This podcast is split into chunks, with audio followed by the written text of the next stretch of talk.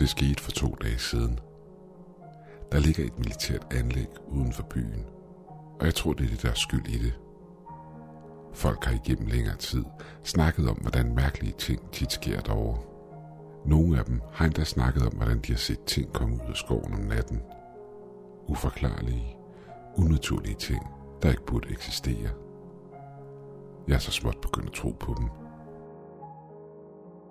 Mit navn er Mason, og jeg har en lille butik her i byen. Mange af byens beboere handler tit hos mig, og da jeg er en ret venlig fyr, så snakker jeg altid med dem, og en gang imellem fortæller de mig historier om militærbasen, eller hvad det nu end er. På et tidspunkt var der en fyr ved navn Øl, som var byens store konspirationsteoretiker, og som elskede at snakke om det. Hver onsdag ville han komme forbi butikken iført sin sølvpapirshat, i det han var overbevist om, at rumvæsenerne samt militæret lyttede til hans tanker, da han kendte til en masse hemmeligheder.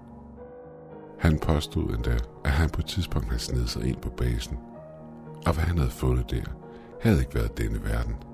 Han påstod, at han havde set paranormale aktiviteter finde sted. Set formskiftere, vareulve og et mind control program. Stort set alt, hvad du kan nævne, havde han set. Men stedet i sig selv er ikke bare svært bevogtet dag og nat. Der er ingen måde, du kan nærme dig det på, eller infiltrere det. Selv det at opholde sig i nærheden af den er farligt. De har sågar sat skilte op forskellige steder, hvorpå der står, at indtrængere vil blive tilbageholdt. Men det var åbenbart ikke nok for et par sindssyge fyre, der prøvede at trænge ind på basen en nat. De var lidt ligesom Earl, dog en smule mere uerfaren. Earl var konspirationsteoretiker, hvorimod disse fire søgte spændingen, og sikkert kun gjorde det hele for sjov skyld. Der var en masse på styr i byen den efterfølgende dag. Folk sagde, at de var blevet fanget efter en kort eftersættelse, og efter at militæret havde affyret varselsskud imod dem for at få dem til at stoppe. Den officielle version fortalte, at de var blevet givet en bøde og tilbageholdt, og nu ventede på at modtage en dom på 6 måneder, hvilket var maksimumstraffen for denne forseelse. Men hele begivenheden fandt sted for over et år siden, og ingen i byen så nogensinde de fyre igen. Det fik mig til at tænke over, hvad ordet tilbageholdt på skiltene i virkeligheden betød. Ingen ved, hvad der foregår op på basen. En gang imellem kommer soldater og personale derfra ind i min butik og handler. Og engang spurgte jeg en af soldaterne, hvad det var, der foregik derop. Svaret var rimelig simpelt og meget overbevisende. Spørg om det en gang til, og din butik bliver lukket ned med det samme, svarede han, i det han gav mig pengene for sin smøger. Butikken havde været min families eje i fire generationer, og jeg havde på ingen måde lyst til at miste min eneste form for indtægt. Så jeg besluttede mig for, at det klogeste, jeg kunne gøre i situationen, var at holde min mund lukket. Jeg havde ikke brug for at stille spørgsmål, der ikke havde rationelt svar. Jeg var bare en ganske almindelig fyr, der var taget sted på college for at komme tilbage efterfølgende og overtage familiens forretning – men nok om alt det. Lad mig fortælle jer, hvad fanden der er sket her omkring. For to dage siden begyndte folk at blive syge. Byens hospital nåede inden for et par timer sin maksimale kapacitet. Symptomerne folk kom ind med var forskellige fra person til person, og ingen vidste, hvad der var skyld i det. De kom ind med hovedpine, voldsom hoste, opkast af blod, mavesmerter og meget andet. Alt sammen virkelig skidt. Jeg var i butikken, da øl kom brasen ind, i et forsøg på at advare os om ikke at drikke vandet i hanen. Da det var blevet forurenet af militæret, der havde puttet et ukendt stof i byens vandforsyning, og nu brugt os som forsøgskaniner. Folk ville snart begynde at falde døde om. Døde, eller det der var værre. Jeg rullede med øjnene og sukkede dybt, i det jeg tænkte, det her blot var endnu en af hans vilde teorier. Det var her, han begyndte at kaste voldsomt op foran mig.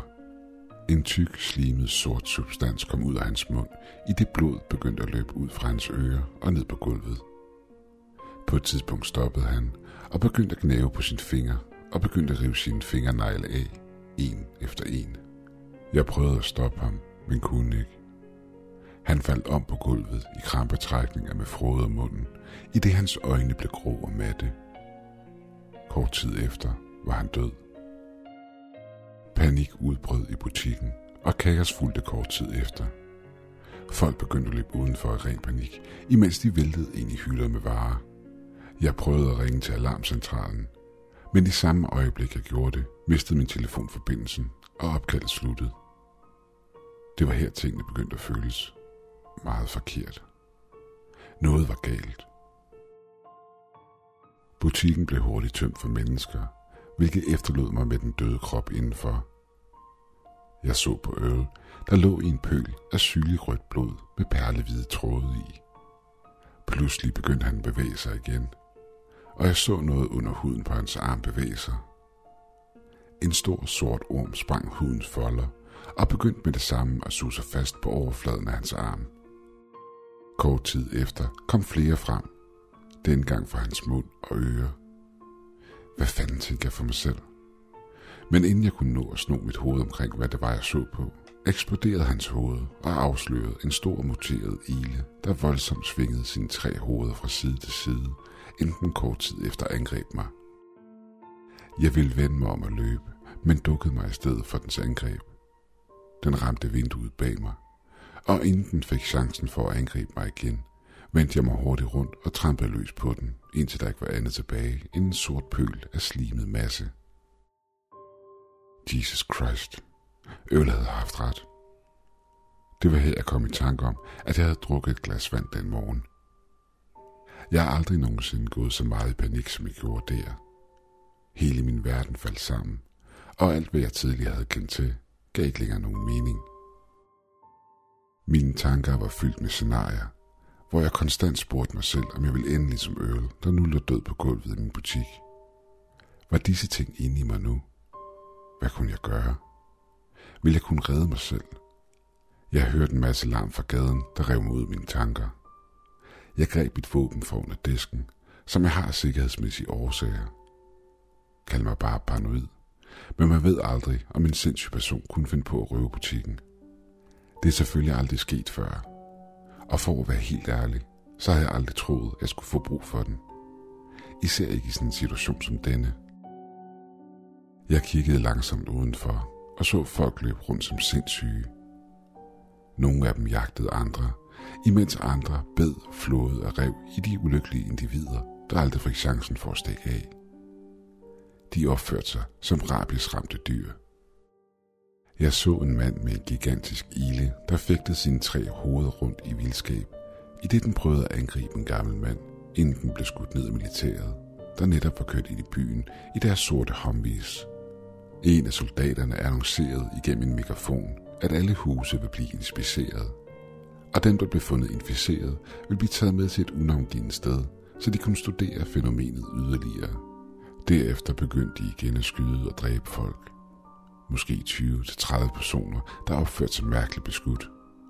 Dræbt på stedet, som var de ikke andet end dyr. Jeg greb hårdt om mit våben, i det jeg hørte en soldat prøve at gå ind i butikken. Jeg havde tidligere låst døren, i det kunderne var løbet panisk ud. Han så mig og bad mig låse op, hvilket jeg gjorde, da jeg ikke ønskede at tiltrække mig nogen form for opmærksomhed. Jeg vidste, jeg ville være en død mand i samme øjeblik, de kom ind. Soldaten spurgte mig, om jeg vidste, hvad der var sket, og om jeg var ok. I det jeg så ned på Earls krop, svarede jeg, at jeg ikke vidste, hvad der var sket, og jeg var blevet angrebet af fyren, der nu lå på gulvet. Soldaten svarede blot, at alt var under kontrol, og at der var folk i byen, der ikke var helt raske. Militæret ville samle os alle sammen og udføre nogle test, så vi alle sammen kunne vende sikkert hjem igen. Han fortalte også, at hele byen nu var under militært lockdown, indtil vi fik andet at vide, og indtil fænomenet var under kontrol, og at alt nok skulle vende tilbage til det normale igen. No fucking way, tænker jeg for mig selv. Normalt vil jeg adlyde enhver sikkerhedsforanstaltning. Men efter at have set alt det her lort, det gjorde mig bange, og jeg besluttede mig for at holde mig for mig selv og gøre tingene på min måde. Jeg følte, at hele situationen handlede om at overleve. Dræb eller blive dræbt. Du bliver nødt til at komme med mig, sagde soldaten. Ellers vil du blive tilbageholdt. Yeah right, svarede jeg. Dit fucking røvhul. Jeg ved, hvad tilbagehold betyder. Jeg tog ladegreb på mit våben og skød ham direkte ind i ansigtet. Han faldt sammen på gulvet foran mig og gjorde Earl selskab i blodpølen. Hans ansigt var et stort blødende sår af kød og blod. Og selv verdens bedste puslespilspiller kunne ikke sætte disse brikker sammen igen. Jeg ved, jeg sagde, at jeg ikke ønskede at tiltrække mig opmærksomhed. Men jeg var bange, og jeg reagerede. Shit happens. Heldigvis kom der ingen ind i butikken, så jeg besluttede mig for at snige mig ud af bagdøren og op gennem byen for at få et bedre overblik over situationen. Nej, glem det. Jeg havde en gammel hytte i skoven, som min bedste far engang havde bygget. Den lå godt gemt af vejen og var svær at finde, hvis man ikke kendte området.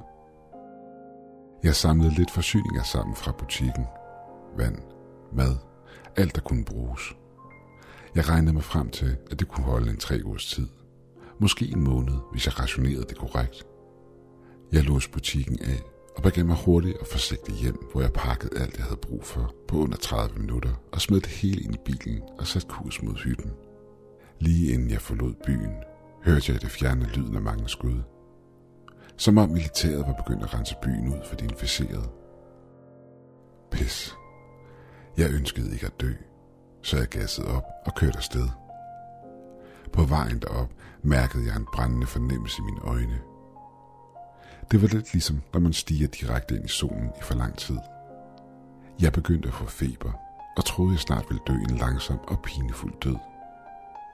Jeg følte en kriblen overalt på kroppen, som om hundredvis af æderkopper kravlede rundt på mig, og at jeg intet kunne gøre for at få fat på dem. Plus en høj summende lyd i mine ører.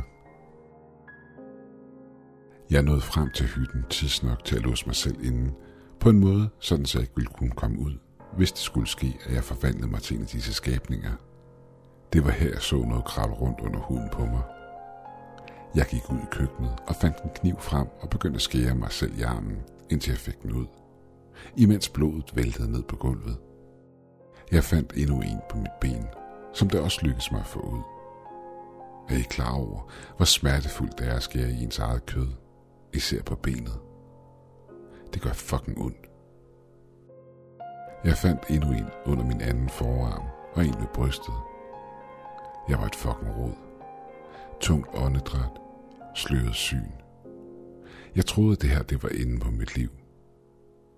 Alt jeg kunne gøre var at bede til, at jeg ville overleve. Alt det skete i går. Jeg rensede sårene og lappede mig selv sammen – jeg følte mig en smule bedre her til morgen. Men desværre, så mærkede jeg en underlig fornemmelse bag mit venstre øje, da jeg stod ude på badeværelset. Mit øje var rødt og blodskudt. Og da jeg kiggede mig selv i spejlet, så jeg en lille hvid ormelignende ting bevæge sig rundt i mit øje. Jeg skyndte mig hurtigt ud i køkkenet og fandt en teski frem. I ren vrede lykkedes det mig at flå øjet ud, alt imens jeg skreg i smerte – Bag øjet fandt jeg endnu en af de her fucking orme. Var det den sidste? Prøvede den at nå frem til min hjerne, så den kunne vokse til en af de her træhovede sataner. Jeg rensede såret og stirrede på det gæbende hul, hvor mit øje for kort tid siden havde siddet. Jeg ved ikke, om det var den sidste orm. Alt jeg ved er to ting.